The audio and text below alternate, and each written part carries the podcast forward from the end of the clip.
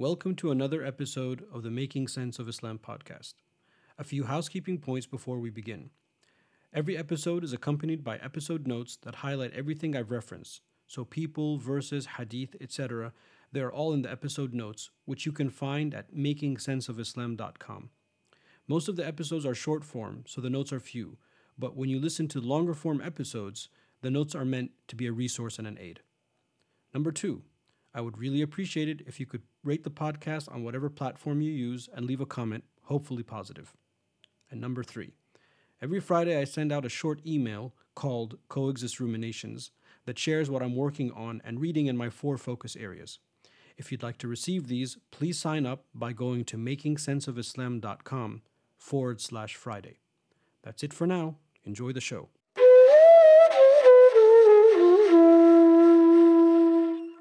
So, first, I'll begin by asking the question you know, why should we study the seerah and what is it that we aim for? One of the interesting things in the Islamic sciences is that every science that is taught always begins with why it is taught. You know, what the goal is, who started this science, why is it called what it's called, uh, how do we approach it. They're called al mabadi al ashr, the, the 10 intro statements. I'm not going to go through them today, but what's interesting about that is that every time the ulama sat down to uh, write about something or to teach something, they were very clear about why they were doing it. And everybody has a bias. Even we, we have our own bias, but we are very clear about our bias. We don't hide our bias. We're not, we're not ashamed of why we do certain things. Whereas in other people, when they teach something or theories are developed, you don't necessarily know why they were developed. You don't necessarily know why, what they're trying to achieve. But all of the all of the ulum sharia, all of the Islamic sciences, the Sharia sciences, all of them are very clear upfront why they were compiled, what the goal is, what is the desired outcome, etc. Meaning that our bias is, is transparent. So in, in that tradition, we ask the question, why, why should we study the seerah? The first thing is that the seerah is not simply a historical retelling of events. So the goal is not for us to look at the history of the life of the Prophet وسلم, and just say, this happened on this day, this happened on that day, then this happened, and this happened, and then, then it was over. That's not the goal, even though the seerah is written like that, but that's not why, we're, why we study it. It's not just retelling of historical facts, but rather, when we study the seerah, we are seeing how Islam itself was manifest through the history of the Prophet وسلم, in its most perfect form. So when we read verses in the Quran or we talk about ethical values, you know, that we believe that lying is haram, that we believe being honest is important, all of these things. Well, how does that manifest in actual life? This is why we study the seerah of the Prophet. Now, of course, we read it through those historical events because that's how it was manifest. But that's why we want to learn about these events and what causes what, what were the pressures, what were the external factors, what was life like in the ancient world at that time we, we learn all of these things in order that when we come to talk about the actual events of the Prophet's life, sallallahu alaihi wasallam, we can see how Islam actually unfolded and how it was manifest. Because the Prophet sallallahu alaihi wasallam is the perfect manifestation of Islam. When Sayyidah Aisha alayhi salam was asked about the Prophet's uh, character, sallallahu alaihi wasallam, she said, "Kana khuluquhu al-Qur'an." His character was the Qur'an. And we refer to the Prophet, peace be upon him, as al-insan al-kamil, the perfect human being, meaning that he is the absolute perfect embodiment of what a human being, both man and woman, can achieve. And therefore we look to him, you know, for our guidance. Number two is we want to know about the personality of the Prophet sallallahu alayhi wasallam, his personal, intimate qualities. So it's not just on this day this happened and then this day this happened. We want to know how did the Prophet feel? How did he react? How did he act? Uh, how did he function? How did he live his life? Everything about his personality, sallallahu alaihi wasallam.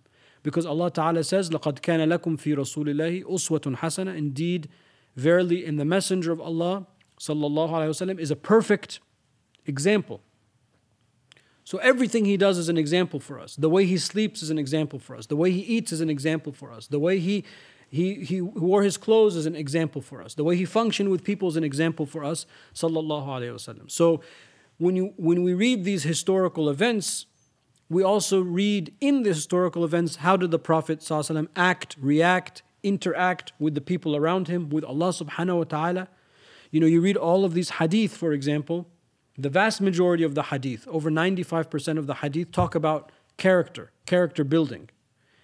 Now keep in mind that the Prophet ﷺ was saying those hadith while, he, while Medina was being attacked from the north and the south and the east and the west. All, he dealt with all of that, all of those pressures, but yet he only spoke these beautiful words.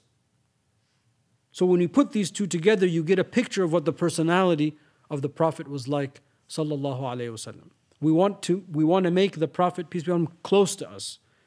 And the way to make him close to us, or one of the ways, is to have a picture in our minds of what his personality was like.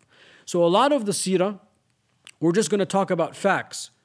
Who his father was and who his mother was, who his children were, his uncles, how many of this he had, how many of that he had, you know, how tall he was, you know, how many white hairs he had in his beard. All of these facts, why do we have them? Is because it it creates this picture, a portrait of the Prophet both physically and, and personally.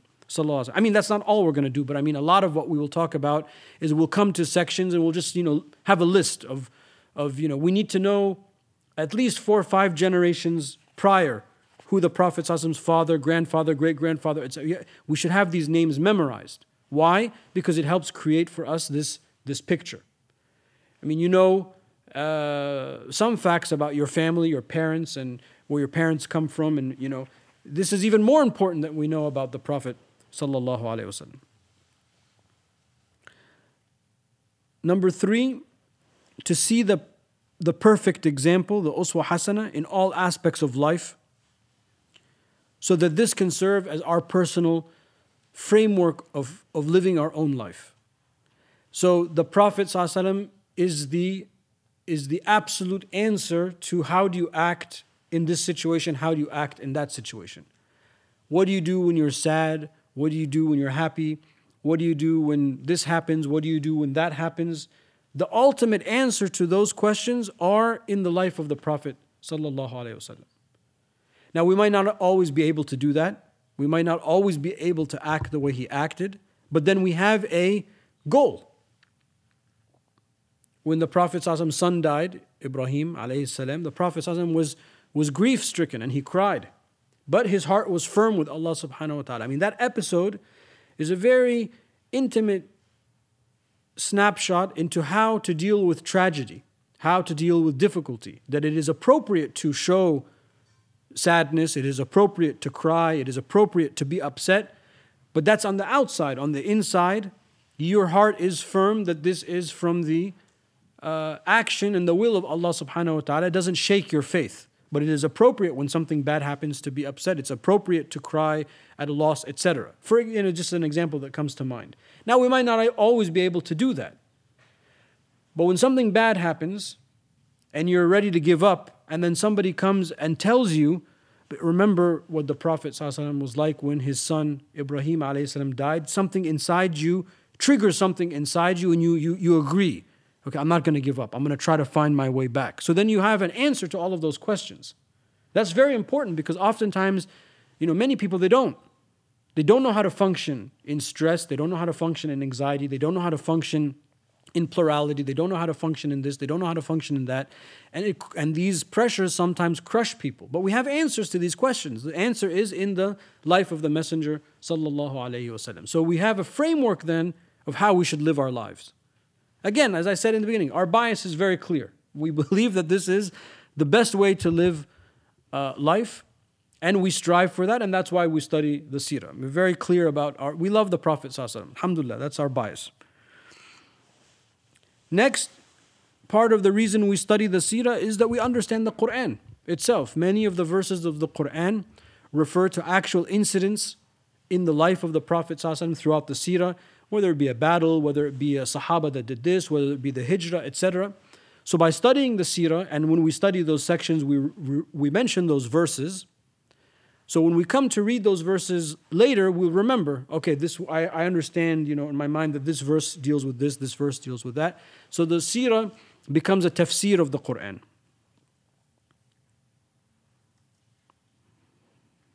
Number five, studying the seerah helps us generate an authentic understanding of Islam and its sources.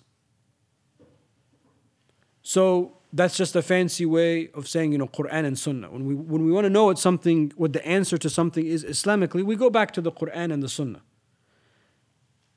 But when we do that, we essentially are going back to the Prophet wasallam because upon him was revealed the Quran and the Sunnah is, you know, his actions and his his statements sallallahu wasallam. So oftentimes we are detached from that authenticity.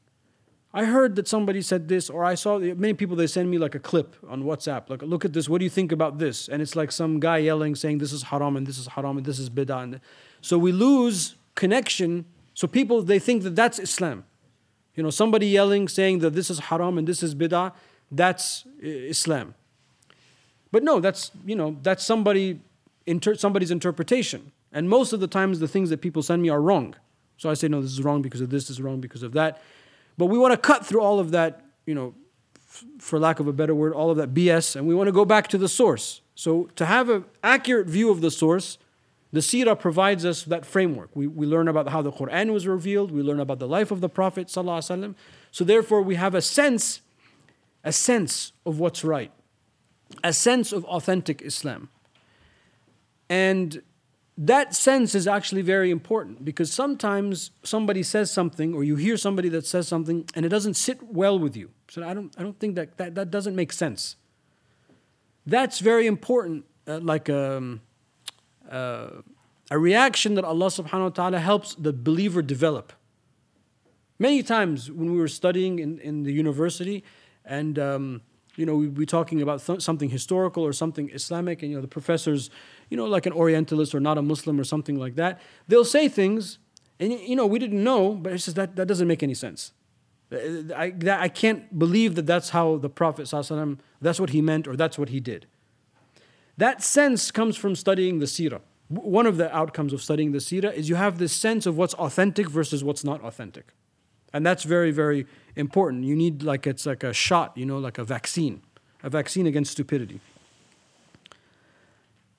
Six, the Sira provides us with an active, with an example of how an active member of society lives, regardless of your position. So, whether you're a son or a daughter, or whether you're a father, or whether you're just starting out in life, or whether you're a rich person or a poor person, or whether you're somebody in politics and power, or you provide services, all of those things and more, the Sahaba did all of those things.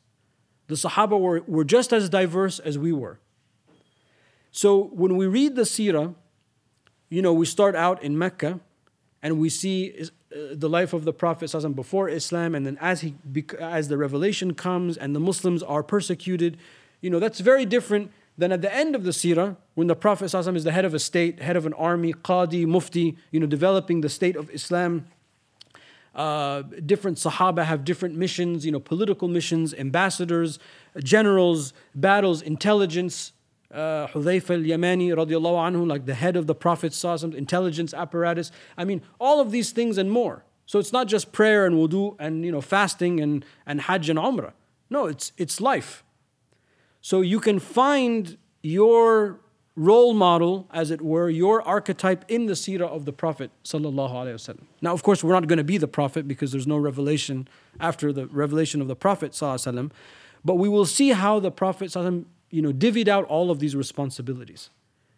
You know, how, how I can be in where Allah placed me now, the best manifestation of what I found in the seerah.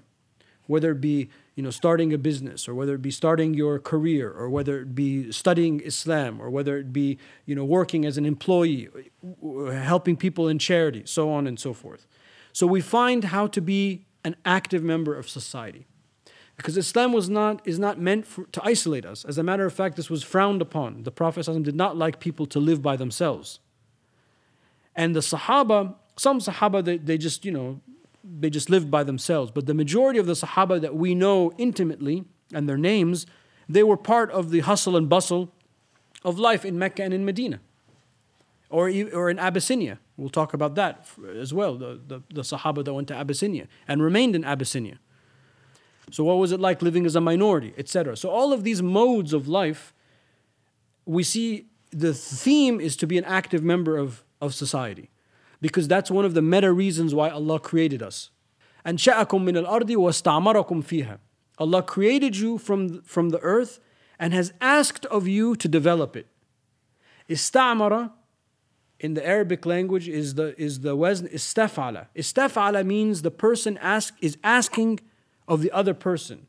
So when Allah Ta'ala says, and you won't find this in any English translation, it's mistranslated. I've, I've looked at almost all of the English translations of this verse. When Allah says, وَاسْتَعْمَرَكُمْ فِيهَا Allah has asked of us that we build this earth. So Allah has placed us on this earth and has tasked us and asked us to build it. Well, how do you build it? You can only build it if you build it in community, in society. You can't build it by yourself. So the, the, the goal, one of the meta goals of, of just being created, being a human being, period, is to be an active member of your community. Now it could be, you know, your neighborhood, it could be your village, it could be your mosque. I mean, it doesn't, you don't have to, not everyone here has to go win the Nobel Prize uh, in, in different fields. Um, but I'm saying some people will do that. Some people have, have that proclivity. Most of us will just sort of كلكم راع وكلكم مسؤول عن رعيتي. All of you are shepherds and all of you are responsible for your flock. So we see where our flock is and that's what we have. That's how we be active. So it's not like you have to change the world, but you have to change your world, your little world that you occupy and the people around you. You have to be active in that world. So the Sirah provides us that. And then lastly, the and, and perhaps most importantly, studying the Sirah is one of the greatest ways for us to fall in love with the Prophet. And love of the Prophet is one of our marks of faith. لا يؤمن أحدكم حتى أكون أحب إليه من ماله وولده والناس أجمعين. None of you truly believe, the hadith in Bukhari and elsewhere, none of you truly believe until I am more beloved to you than your wealth, your family, your children, and all people. So love of the Prophet, that type of intense type of love, is part of our faith. So when we when we look at the seerah the way we will, inshallah, hopefully that will facilitate. We will see why loving the Prophet is so important, and how great the Prophet was, and how wonderful he was, and how amazing he was, and how excellent he was, sallallahu alaihi wasallam, how beautiful he was, sallallahu alaihi wasallam. And then that love facilitates following. And that's really the key. That's what we want. We want to live the sunnah of the Prophet. But if you just say that to somebody, if somebody says, you know, the, the sunnah is, you know, like, uh, you know, people, the men that, that uh, they have henna on their beard, right? They have like these red beards. Some of you have come back from Umrah, so you've seen these like, you know, very bright red people, people with bright red beards. Now, if somebody just comes and says, by the way, you have to, you know, dye your beard red, that's the sunnah. I mean, please, that's the only sunnah. Can you find any other sunnah for me to do? You know, I'm not going to dye my, my beard, you know, red. It's, it, it's like very weird. But when you fall in love with the Prophet, ﷺ, now I'm not saying you have to dye your hair, just something that popped in my head. When you love the Prophet, ﷺ, then that's something that comes from the inside. You see why somebody would do that. Because they want to do everything that the Prophet ﷺ did to the best of their ability. And maybe that's something simple for them to do. But if you're on the other side of that statement, it sounds weird. Or there are some, you know, uh, stories in the um, Sirah, uh, in the Prophet maybe his, um, his shirt was, I mean, he didn't have buttons, but what we would call unbuttoned, which is actually why a lot of the traditional clothing have this gap in the middle. So does that mean that everyone wears a button-down shirt has to, you know, unbutton it and walk around with their chest bare? No, that's not, that, that's not how we, we look at it. So we don't want to look at the sunnah from that point of view. We want to look at the sunnah from the point of view that we love this man more than we love our own selves. And he, we understand that he is the basis of everything that is good, beautiful, and excellent. So therefore, I want to live an excellent, beautiful life. I will live the life of Sayyidina Muhammad. So then everything just becomes easy. So the things that you focus on is how can your state be like the state of the Prophet? How can you forgive? How can you love? How can you always smile? You know, the Prophet never said no, for example. Imagine going through life never saying no. Somebody asks you for something and your answer is always yes. Okay, here, here you go. Rather than, oh, not now, I can't, I'm busy, you know, all of the no's that we have. So those type of things, that's what the heart of the of the sunnah of the Prophet. But we won't get there and we won't be able to access that if we don't love the Prophet. Because when you love when you love somebody, you're obsessed with that person. When you love somebody, they, they feel your consciousness. That's all you can see is that person. And that's where we want to be with the Prophet. So that's a little bit of why. Next, I wanted to just talk very briefly about how the seerah comes to us, because sometimes some people they have these type of questions, but I don't want to dwell too much uh, on this on this topic because it can be a little uh, too academic. One of the facts that we need to remember is that both the Quran and the hadith of the Prophet ﷺ were written during the lifetime of the Prophet. ﷺ. That's important. There's a common misconception that even sometimes Muslims have that somehow the hadith were not written, you know, until Imam al-Bukhari showed up.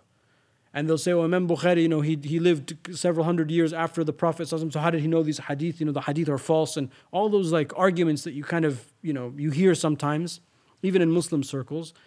That's based on this misconception, not understanding that the seerah or the hadith rather was written at the time of the Prophet. Um, Abdullah ibn Amr, for example, he was one of the most famous, and he had a, for lack of a better word, like a hadith uh, book or a hadith document called a Sahifa as Sadiqa, the true document. That's what it was called. So he wrote all of the hadith that he heard from the Prophet. Uh, Ali ibn Abi Talib, السلام, of course, he wrote the hadith. Uh, Abu Huraira radiallahu anhu wrote the hadith. Zayd ibn Thabit radiallahu anhu, he wrote the hadith dealing with inheritance law. And all of these hadiths that were written by these Sahaba subsequently are the, are the hadith that we find compiled in, for example, the Musnad of Imam Ahmad. So the Musnad of Imam Ahmad ibn Hanbal, which is this massive, you know, encyclopedic collection of hadith that Imam Ahmad ibn Hanbal anhu, put together, he put it together by the Sahaba's names. So when you go to the section of Zayd ibn Thabit, in the Musnad of Imam Ahmad. Where did Imam Ahmad Muhammad get these hadith? It's from these it's from the Sahifa that existed that was narrated from the Sahaba's time to subsequent generations. So somebody says, well, where's this Sahifa Sadiqa? Well, we don't have an actual, you know, parchment that says a Sahifa, a Sadiqa, you know, trademark, United States trademark office. I mean, you know, that, that, it's not, you're not going to find that. But these were copied and copied and copied until they were included in the books like the Musnad of Imam Ahmad ibn Hanbal. Part of what was compiled is also the life of the Prophet. So that's how we get the hadith slash seerah sources, in addition to obviously, as I said, the Quran.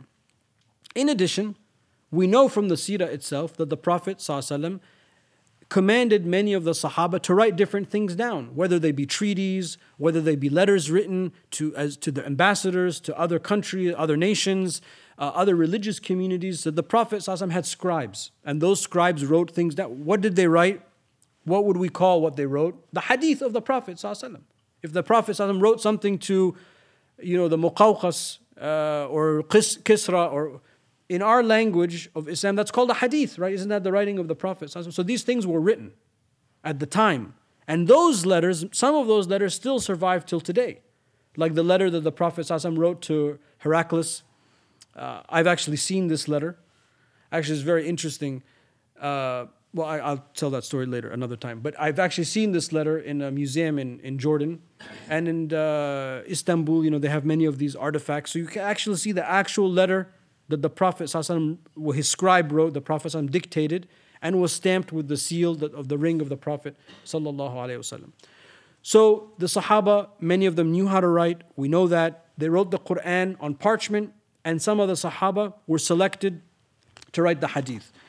Just one hadith uh, to help us remember this. Uh, in Sahih al Bukhari, in the section of knowledge, Babul Ilm, uh, Abi Hurairah radiallahu anhu, he says, None of the Sahaba ليس في الصحابة رضوان الله عليهم أحد أكثر مني حفظا للأحاديث باستثناء عبد الله بن عمر رضي الله عنه لأنه كان يكتب أحاديث النبي صلى الله عليه وسلم ولم أكتب ولم أكن أكتب. Abu Hurairah he says nobody memorized the hadith of the Prophet ﷺ better than me except Abdullah ibn Umar because Abdullah because Abu Hurairah he had a the Prophet ﷺ made dua that he would have this phenomenal memory that he wouldn't forget anything that the Prophet ﷺ said. So he was one of the maybe the most of the Sahaba that narrated the hadith on the Prophet. ﷺ. So he said, Nobody knew more than me or wrote more than me except Abdullah bin Umar because he used to physically write them down, but I didn't. Abu Hurairah just memorized them and would narrate to the tabi'in after him. But Abdullah bin Umar, he would write the hadith down. This hadith is in Bukhari.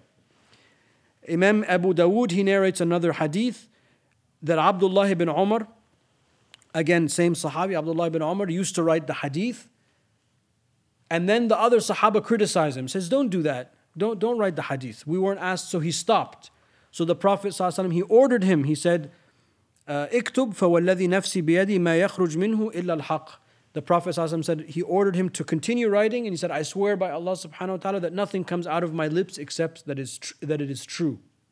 Because Allah Ta'ala says in the Quran, وَمَا يَنْطِقُ عَنِ الْهَوَى إِنْ هُوَ إِلَّا وَحْيٌ يُوحَى uh, The Prophet ﷺ does not speak uh, from his own self, but this is revelation. Meaning the Quran and the Hadith are from the, from the revelation of Allah subhanahu wa ta'ala. And there are many other Hadith in the Sahih collection that remind us that the hadith were actually written at the time of the Prophet. So this should helpfully, hopefully, cast away any of those uh, notions that people have that, well, there is this gap of 200 and 300 years, etc. Now, when we come and we look at the hadith, the hadith is like raw material.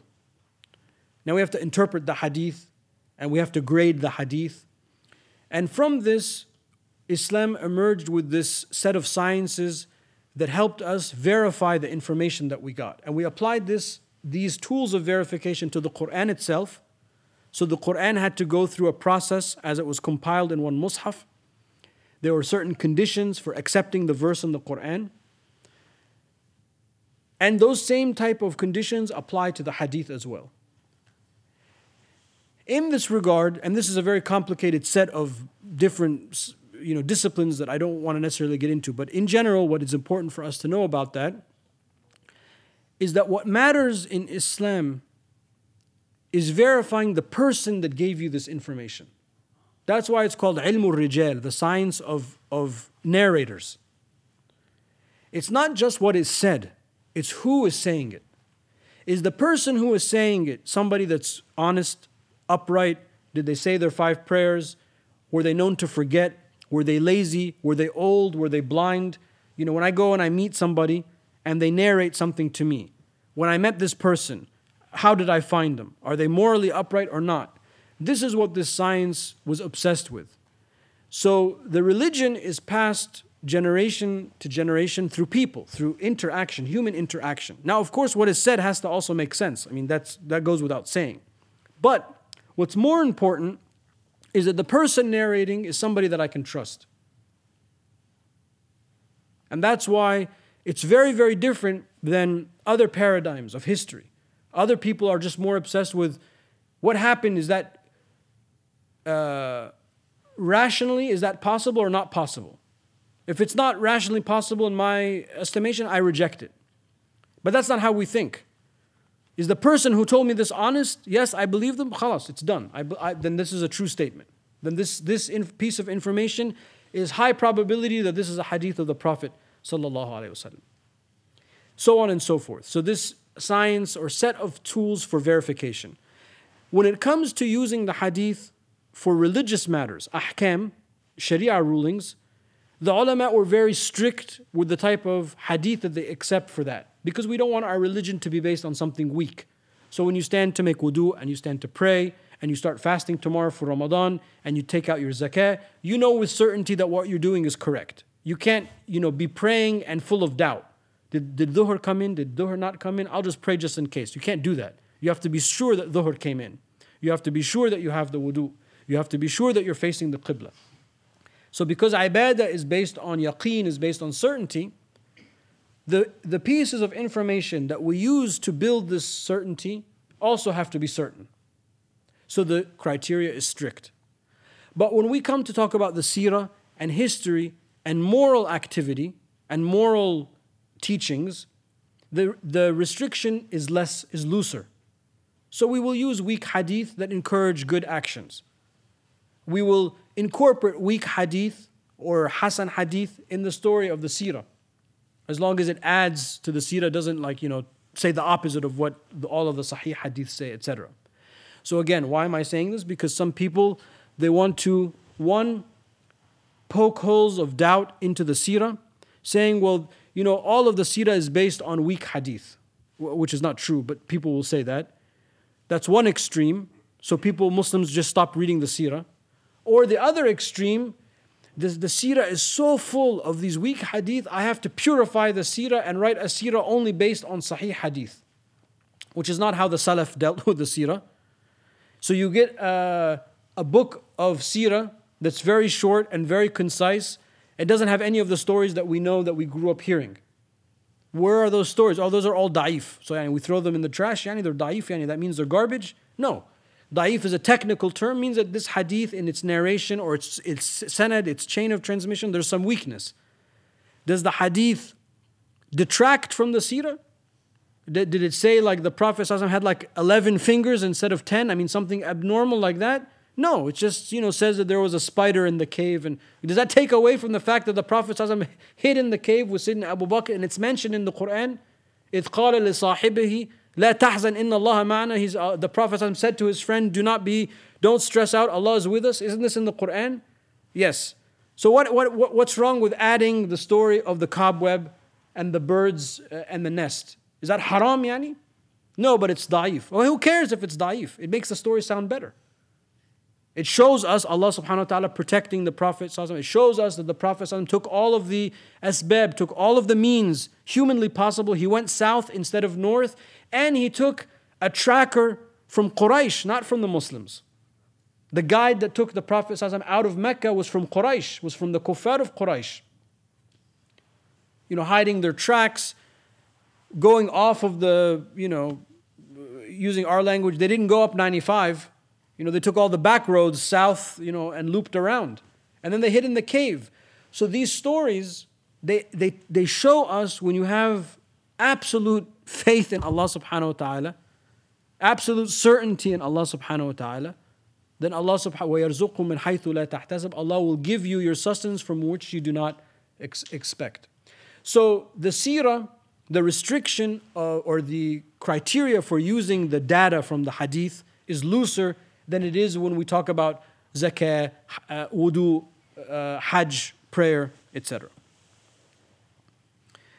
The last thing I want to say is that in relation to the Prophet وسلم, there are different types of books, different types of literature. The Sirah is just one of them, which is essentially the chronology or the history of the life of the Prophet. ﷺ. But there are other books that are important to keep in mind for us to have a more complete understanding of Sayyidina Muhammad. One of them is called the Shama'il, which are the personal character traits of the Prophet, peace be upon him. All of his names, uh, what he used to eat, what he used to wear, uh, the mat he used to sleep on, what his camel was like, what his horse was like, what his bow and arrow were like, etc. All of the, the personal effects and physical traits of the Prophet That's one genre of literature, ash-shama'il. Another genre of literature is called al-khasa'is, or the special traits of the Prophet There are certain things that the Prophet had that we don't have. There were certain ability that he had that we don't have. There were certain things he had to do that were fard for him that are not fard for us. All of these special qualities, al-khasa'is, talk about essentially the miraculous nature of the Prophet. So like he could see behind him, like he could see in front of him. It was a famous one. Can any of you see behind you? I mean, I know your parents, we always say that to our kids, but we can't really see behind us. You can only see in front of you. The Prophet could see behind him like he could see in front of him. The Prophet ﷺ could decipher the stars in the constellations with an accuracy that no human can, can, uh, can see with their physical eyes. So his eyesight was stronger than our eyesight. He, his eyes would sleep, but his heart would never sleep, meaning he was never unconscious when he slept. Sallallahu All of these type of khasa'is, special qualities. He had to pray Qiyam al-Layl. That was fard for him, it's sunnah for us. So that's a body of literature. Another body of literature is Dala'il al-Nubuwah, the proofs of prophet, prophethood. What proofs that we have that he was a prophet, sallallahu Whether it be his miracles, whether it be what people said about him, whether it be uh, what the other uh, revealed books say about the coming of the prophets, etc. That's that type of stuff called Dala'il al-Nubuwah. Another type of book talks about the benefits of saying salawat on the Prophet, which is a, a very important aspect of our devotional life. And many, many books, almost encyclopedic books, that talk about the benefits of doing salawat on the Prophet. Different formulas of doing salawat on the Prophet. and All the miracles that happened to people that did salawat on the Prophet. These type of things. And then lastly, there are books that talk about artifacts and other people in his life. So there'll be books about his wives, books about his family, وسلم, books about his uh, hukuma, his, his government, books about his tools, uh, the, his sword and his canes and his bow and arrows and his cups. And so books about uh, other people in his life, his sahaba, of course wives, family, uh, and these type of artifacts. now, not all of these genre of literatures have you know hundreds and thousands of books in them. You know, the most common is the Sirah, since that's what because that's why we're going to study the Sirah. But it's important to know that there are other categories and bodies of, of literature that address these different as- aspects of the Prophet because those give us a more complete picture of him. Sallallahu Alaihi Wasallam.